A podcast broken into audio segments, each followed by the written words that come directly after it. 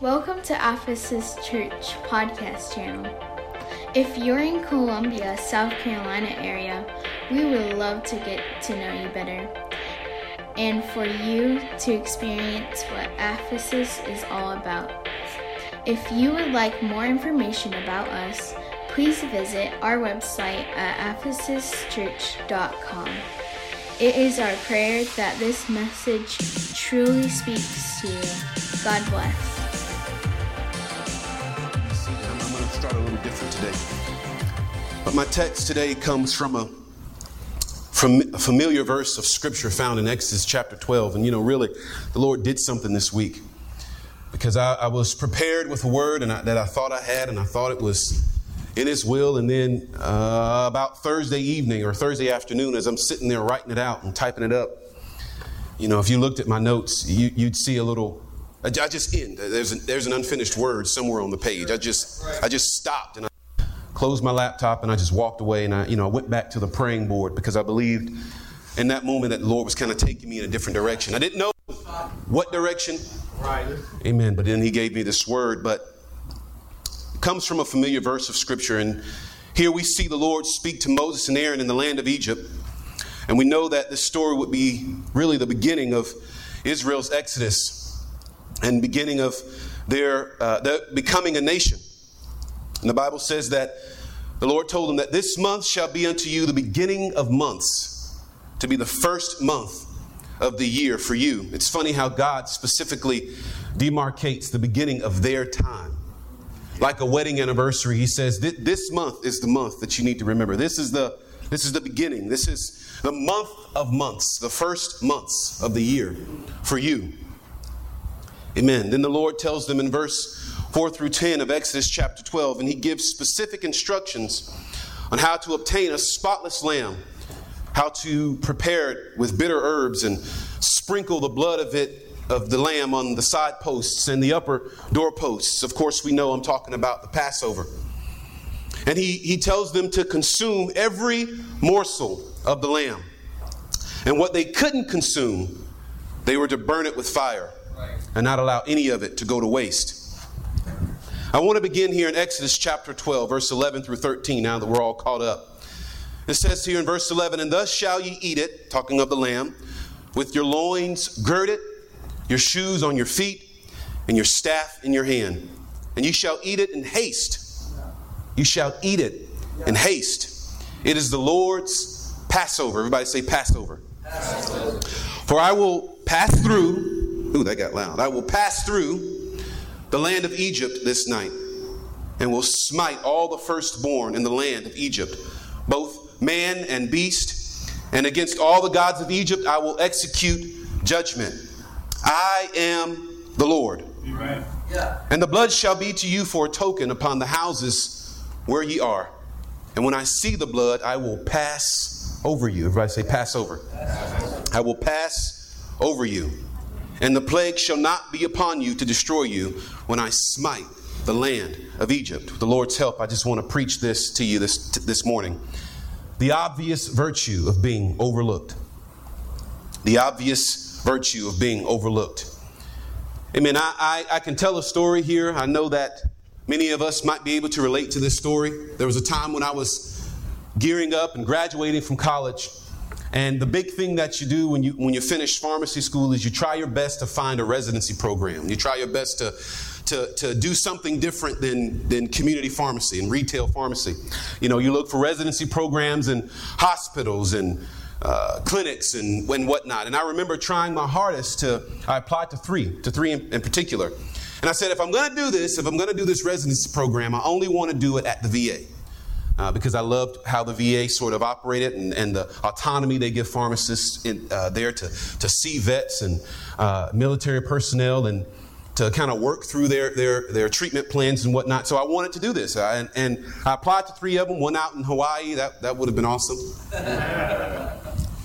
Be there for two years, spend some time, you know, on the beach, studying, right? But I didn't get it. I, uh, I tried out and, and, applied to one out in Arizona.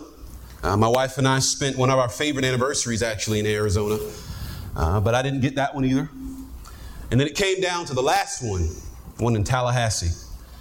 And uh, this would have been actually my preferred spot because it would mean that I would hang around in Tallahassee for a little while. That was my, my home church where the truth was preached to me. Uh, so I would be there for at least another two years, maybe three. And I applied. The interview went well, and uh, I thought I had had a good shot, but I didn't get that one either. And I just remember in that moment feeling overlooked, feeling like I just, you know, I gave it my all. I, you know, Lord, I, I, I tried everything I could. I thought that this was in your will for me to be here to be in this place, to continue working in this city, to, to continue and, and stay connected with what the work is here in Tallahassee or there in Tallahassee, Florida. Uh, and I just remember just feeling defeated.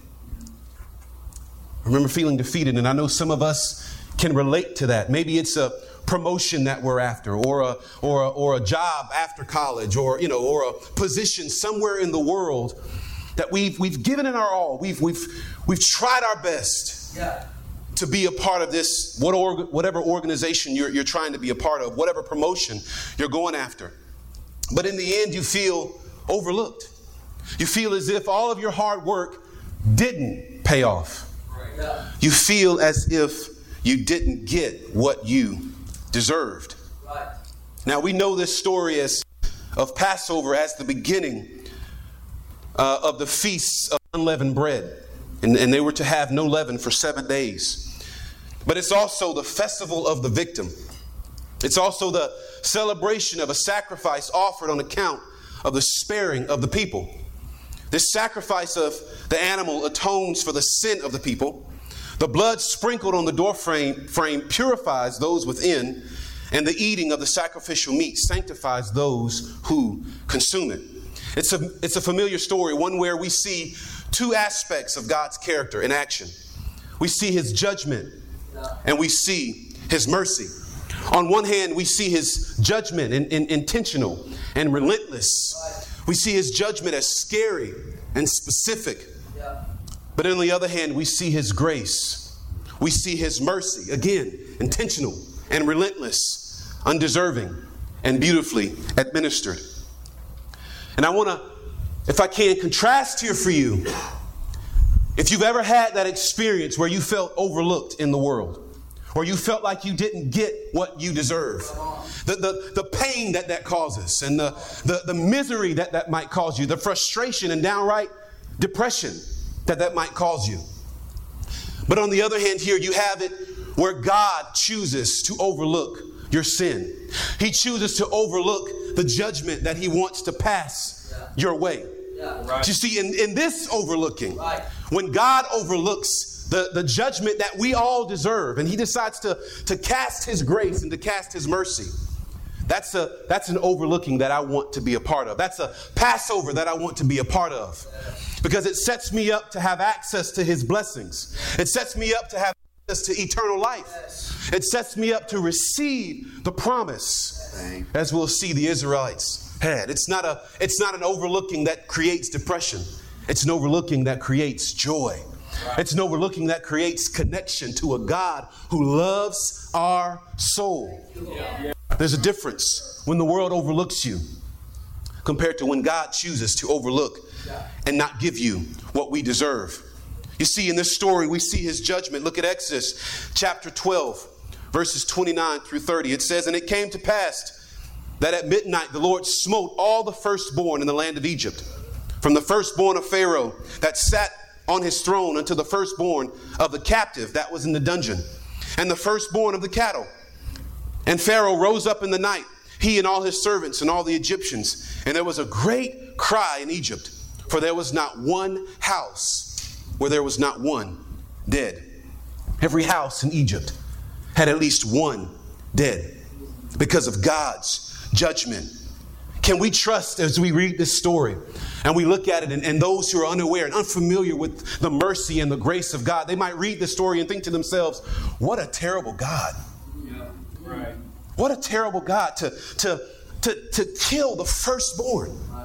Why not, why not the fathers? Why not, why not take out Pharaoh himself? Right. Why, why, why, why the babies, Lord? Right. Why the children? Why the kids? Can we trust as Revelation said, as Brother Adam pointed out this morning, that God judges in righteousness. Yes. yes. When we read these stories, Yes. can we truly trust the word when it says that? My answer is yes, we can. Because you see, as I stated earlier, this judgment was intentional. Yes, it was relentless. Yes, it was specific. Yes, it was scary. But it was intentional.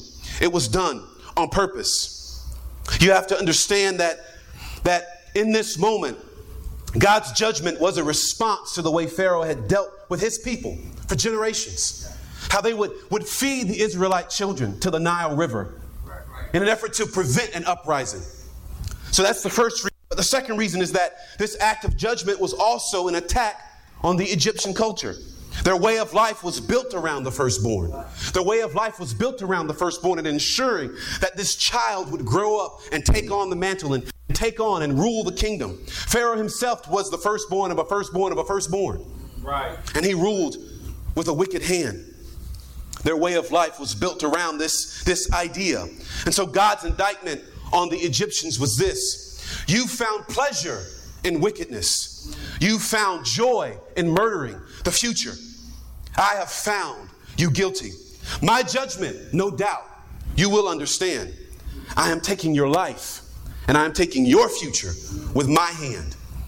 Your culture ruined. Your politics ruined.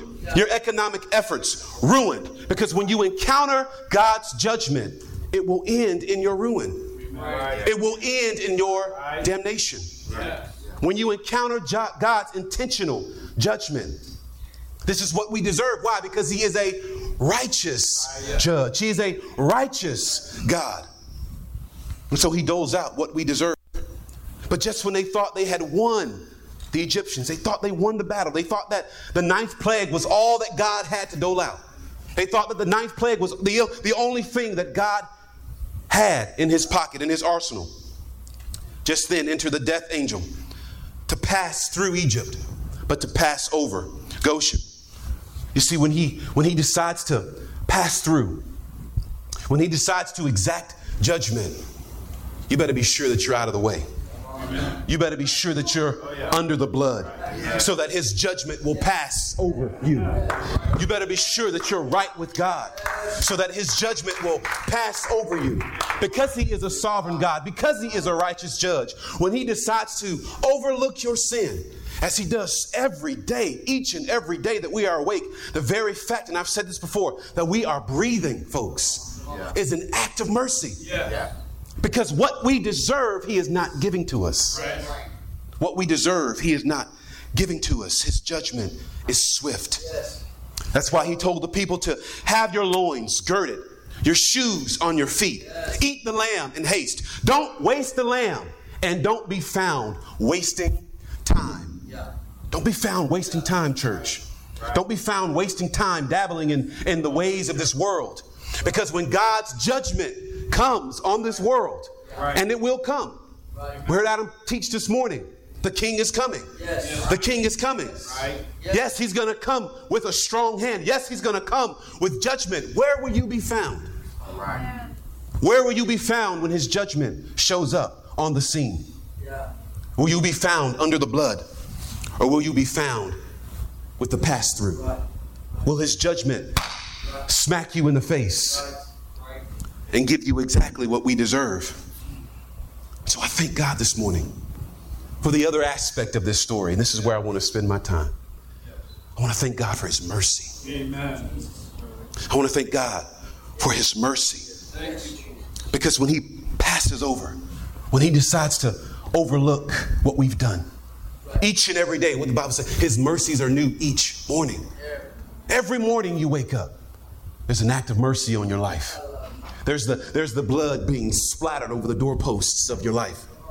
Every morning you wake up, his mercies are new. Hebrews chapter 4, verses 12 through 13 says, For the word of God is quick and powerful and sharper than any two edged sword, piercing even to the dividing asunder of soul and spirit and of the joints and marrow, and is the discerner of thoughts and the intents of the heart. Verse 13, Neither is there any creature that is not manifest in his sight.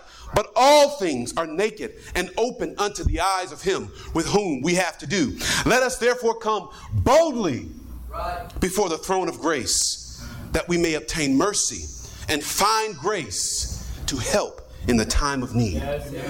To find help in the time of need. Why is God's decision to overlook so virtuous? Well, isn't it obvious? Isn't it obvious? As the scripture says, He knows everything.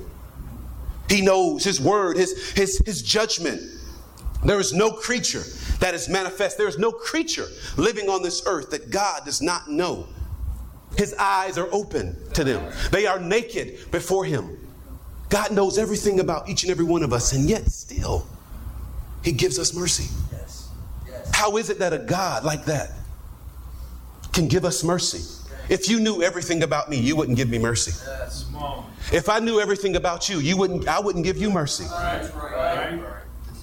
So it's obvious that it's a it's virtuous. Why? Because it's it, it exceeds far above every moral standard that we have. Yes. We can't deal on the level that God deals when it comes to mercy. Right. We can't deal on the level that He deals with. Right. I, I had a conversation with my wife here recently, and, and I'm, I'm, I'm just going to be honest in this moment. We've, we've got some, some troubled individuals in my family. Who doesn't? That's right. That's right. Who doesn't? But see, when, when this conversation involved my wife really not understanding how to interact with this individual. And I looked at her and I, and I said, well, she said to me, well, how, you know, what, what's your approach? How can you, how do you interact with this individual? And I said to her, well, you know, just super spiritual. I just treat him the way Jesus treats me. I just treat him the way God treated me. That's right. That's hard. Amen. How can you how can you put yourself in the mind of God to say I'm going to treat every person I come in contact with, Yeah. Yeah. Right. though they hurt me, Yes. Yes. though they may harm me, though they may curse me, I'm going to treat them the way Christ treated. me. Maybe I'm speaking to a group of people who've never needed mercy. May- Maybe I'm speaking to a group of people who've never needed forgiveness. Maybe I'm speaking to a group of people who've never understood or never, never needed God's grace and mercy on their life. So you, you wouldn't understand what I'm saying here. But I was one who needed His mercy. I was one and am one who needs His grace each and every day that I wake, each and every day that I walk on this earth. I need His mercy. I need His grace. So it's a challenge, church. It's a challenge. It's a challenge to interact with people on that level that God has interacted with us. It's not impossible because when you call to mind what He did for you, and when you call to heart what He did for you and what He didn't do to you because of His mercy, because of His grace, Come on now. Makes it all the more easier to obtain. Hebrews 4:16 says, "Let us therefore come boldly unto the throne of grace that we may obtain mercy and find grace in the time of need." That we may obtain mercy, not judgment, not wrath, which is what we deserve, but mercy. That we may find mercy in the time of need. What's the need? The need is now. The need is daily. The need is hourly. Amen. Amen. Amen. The need is now. There's so much power in this, this one group of verses. Scripture says, Come, draw near with confidence. First off, the only thing we're ever confident of is what we know for sure. What we know for sure. I know for sure that I'm going to go home today and I'm going to take a nap. I am confident in that fact. Confidence, boom. Boldly. I'm confident in that fact. But how can we know for sure whether or not God will be merciful enough to forgive us? Scripture says, Come with, with confidence to the throne of grace. Amen. Amen. Come with confidence to the throne of grace. How can we know that He's going to give us that grace and that mercy in that time? Well, the rest of the verses explain that, but we'll get there. But first, we have to understand what we're approaching. We're approaching the throne of grace. We're approaching the throne of grace. Contrast. Now, watch this. If there is a throne of grace, there obviously is a throne of judgment. Now, I'm not saying that God has two thrones in heaven. But what I am saying is, as we know, He loves to deal in modes. He's a modal God. Okay? So He'll take off the grace hat. Right. Right. He'll take off the mercy hat. Yep. And He'll put on that judgment hat. Right. And He'll dole out exactly what we deserve. Yep. So we're not approaching the throne of judgment. We're approaching the throne of grace. Job would say it this way in Job 23 and 3 Oh, that I might find him, that I might come even to his seat. Oh, yes. You see, Job longed to find the throne of grace. And yet he felt like he kept experiencing the throne of judgment over and over and over again. But he said this though he slay me, yet will I trust him. Well, I know. Yet will I trust him. Though I don't see the throne of grace in my calamity, I'm going to trust him. Though all I feel is his judgment, I'm going to trust him. Though all I feel is his wrath, I'm going to trust him. Come on now. But I can hear Job calling out from the past saying, Don't neglect the throne of grace. He's saying to us, Don't take for granted, church. Don't take for granted the throne of grace. Take up grace while it may be had. Take up grace while it's available. Approach with boldness the throne of grace. Be confident in the fact that when we come to a gracious God, He's going to give us His mercy and not what we deserve. His mercy is what we don't deserve. He's not going to give us what we do deserve, which is His wrath. Scripture says this because we approach a holy high priest which understands our infirmities, this is why we are able to approach the throne of grace with boldness and with confidence. With boldness and with confidence. Look at Hebrews chapter 4, verse 15. For we have not a high priest which cannot be touched with the feeling of our infirmities, but was in all points tempted like as we are, and yet without sin. So let's take out all those double negatives the no's, and the nots, and the not nots. What is it saying? It's saying this we have a high priest that in all ways was tempted and yet without sin. That's how we know we can approach the throne of grace. Why? Because he can relate to us. Yes. Amen. He experienced our infirmities, he experienced our troubles. He experienced the famine, spiritual famine out in the desert as the devil tempted him. And yet he was without sin. So you're not, not approaching a God who don't know what you're going through. Right. Right. You're approaching a God who understands exactly where you are. Thank you, Jesus. That's how we can approach the throne of grace with boldness and with confidence Almighty that He will give us His mercy. We have to understand. We have to understand Yes. that when mercy is realized, only when mercy is realized, can mercy be multiplied.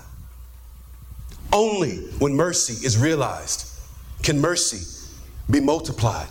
As I alluded to earlier, we neglect to give others mercy because we haven't realized, or maybe we've forgotten the mercy that God has given us. Who are you to withhold mercy and compassion Yes. from the person whom you feel is undeserving? Who are you? Ask yourself that. Go ahead. Right. Who are you to say to yourself, this person, thank you, it's been playing for the last 20 minutes. I don't know if y'all heard it. That music was playing. Y'all didn't hear it? Okay, well, I just called it out. You're here, Amen. Amen. Well, hear the voice of the Lord. Who are you to say to, to the person who is undeserving, the person who hurt you, the person who stabbed you, the person who did the, the, the, the unthinkable to you? Who are you to say they, they are undeserving? I've said this before. I believe with every fiber of my being. Yes, Judas had, and, and, and you know, we're, we're, we're talking about the Passover. We're talking about the Last Supper. We're talking about the crucifixion. I believe with every fiber of my being that if Judas had asked for forgiveness, despite his role Right. Yeah. in bringing about the crucifixion, Yes. Jesus would have given it to him. Yes. Right. Yeah. Amen. The one who did the unthinkable, Right. Right. Sure. betrayed the Savior Yeah. for just a few coins, and then didn't even spend it. Like, dude, come on now. Yeah. Right. You gave, you tried to give it back to the money changers. Yeah. At least go, I mean, buy a house or something. I mean, steak, something. He didn't even spend it. Right. But I believe, I believe if he had asked for forgiveness, God would have forgiven him. That's the gospel according to Matt. And I have no Bible for that. But I believe that because that's the way God deals. Yes. Yes. He deals in judgment, but he also deals in mercy. Yeah. And right now, we are in the dispensation of grace. If you want the grace, now is the time to have it. Yes. Now is the time to seek it. Now is the time to approach with boldness and with confidence the throne of grace. Amen. Ephesians chapter 4, 32. And be ye kind one to another, tender hearted. That word means compassionate, forgiving one another, even as God, for Christ's sakes, hath forgiven you. That's not a curse word. For Christ's sakes, Right. he has forgiven you. Who are you to withhold mercy and compassion? Colossians 3, verse 12, verse uh, through 13. Put on, therefore, as the elect of God, holy and beloved, bowels of mercy, bowels of mercies, kindness, humbleness of mind, meekness, long suffering, forbearing one another, and forgiving one another. If any man have a quarrel against any, even as Christ forgave you, so also ye do. So also you do. You got to ask yourself, why, why bowels of mercy? Why bowels of mercy? I get some laughs at that. Sure. Why bowels? Those words are intentional. Right. Right. You see, when you when you and y'all stay with me on the bowels, if you feel something, you act.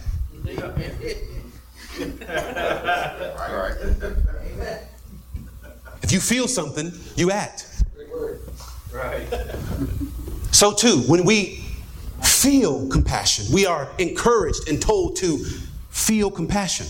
Right. Bowels of mercy, feel compassion. You see, there is no difference in the Bible between compassion and mercy. It's the same.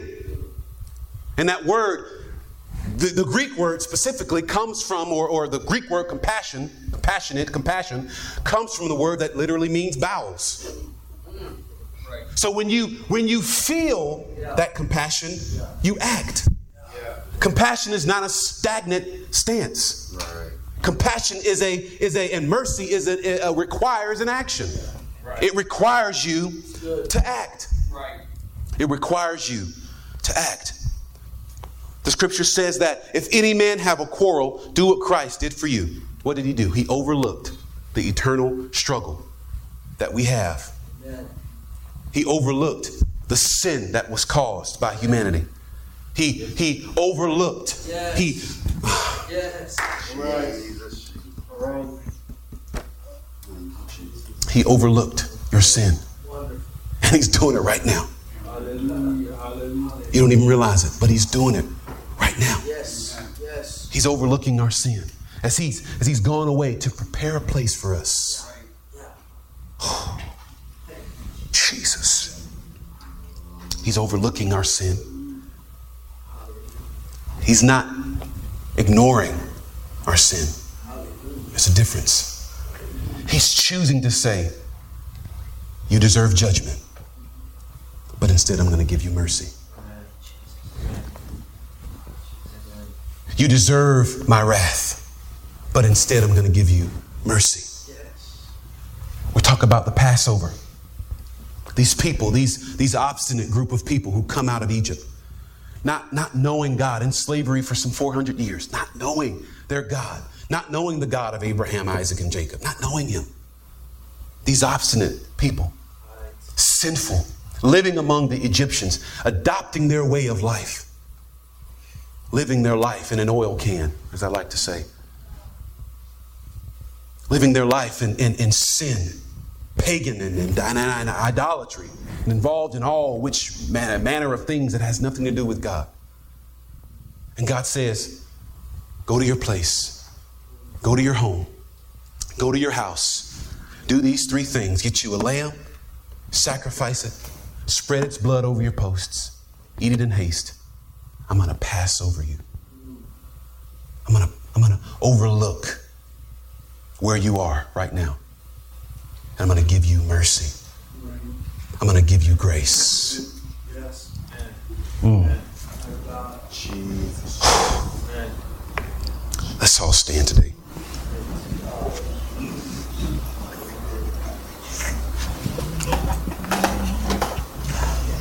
Mm. The truth is, the Passover, as a historical event, possesses so much power so much prophetic power. We know that it points to the work that Christ would do. But, church, would you hear me today? Don't leave this place. Don't leave this place today. Right. Jesus. As Pastor talked about this morning, about repentance, turning away, turning the other way, Yes. deciding to, to, to walk in a different direction. Right. Don't leave this place having heard this word, knowing that God is a merciful God right now, knowing that He is deciding to overlook and to pass over our sin and offer us mercy and grace. Knowing that and choosing to live continually in sin.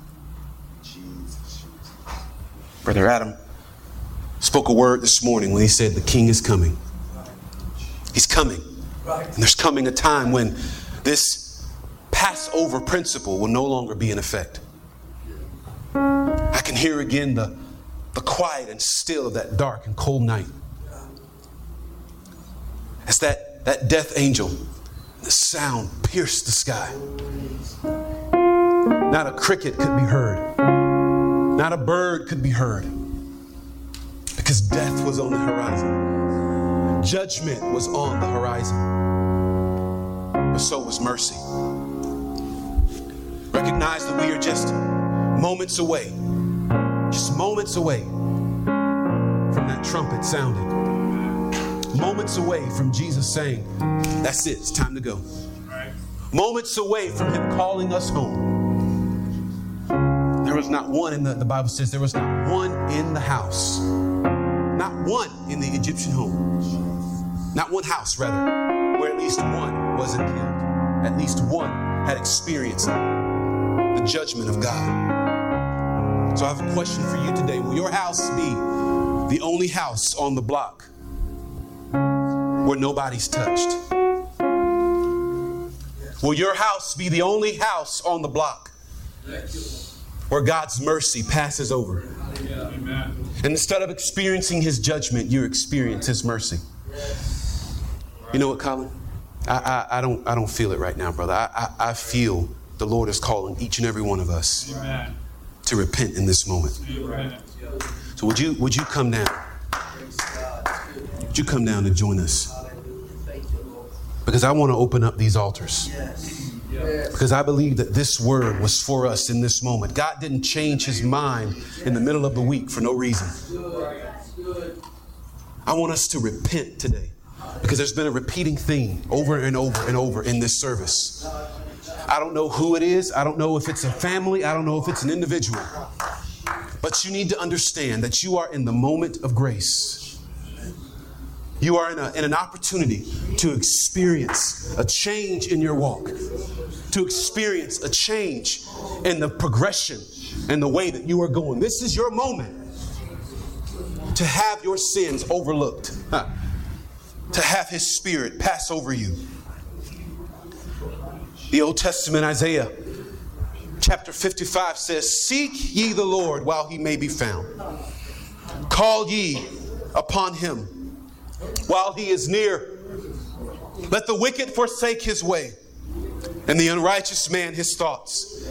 And let him return unto the Lord, and he will have mercy upon him. And to our God, for he will abundantly pardon. Seek ye the Lord while he may be found. Come on, seek ye the Lord while he may be found. I wish that each of you would, would grab your family in this moment. Grab your family in this moment. Say, God, I thank you. Thank you for overlooking and passing over my sin, passing over, hallelujah, with mercy and with grace, deciding to give to me mercy instead of judgment. I thank you, Jesus. I thank you, Jesus, that as we remember. If you were encouraged by this message and you would like to connect with Ephesus Church, or you would like to get in contact with the leadership of this church, please visit ephesuschurch.com. Thank you for being a part.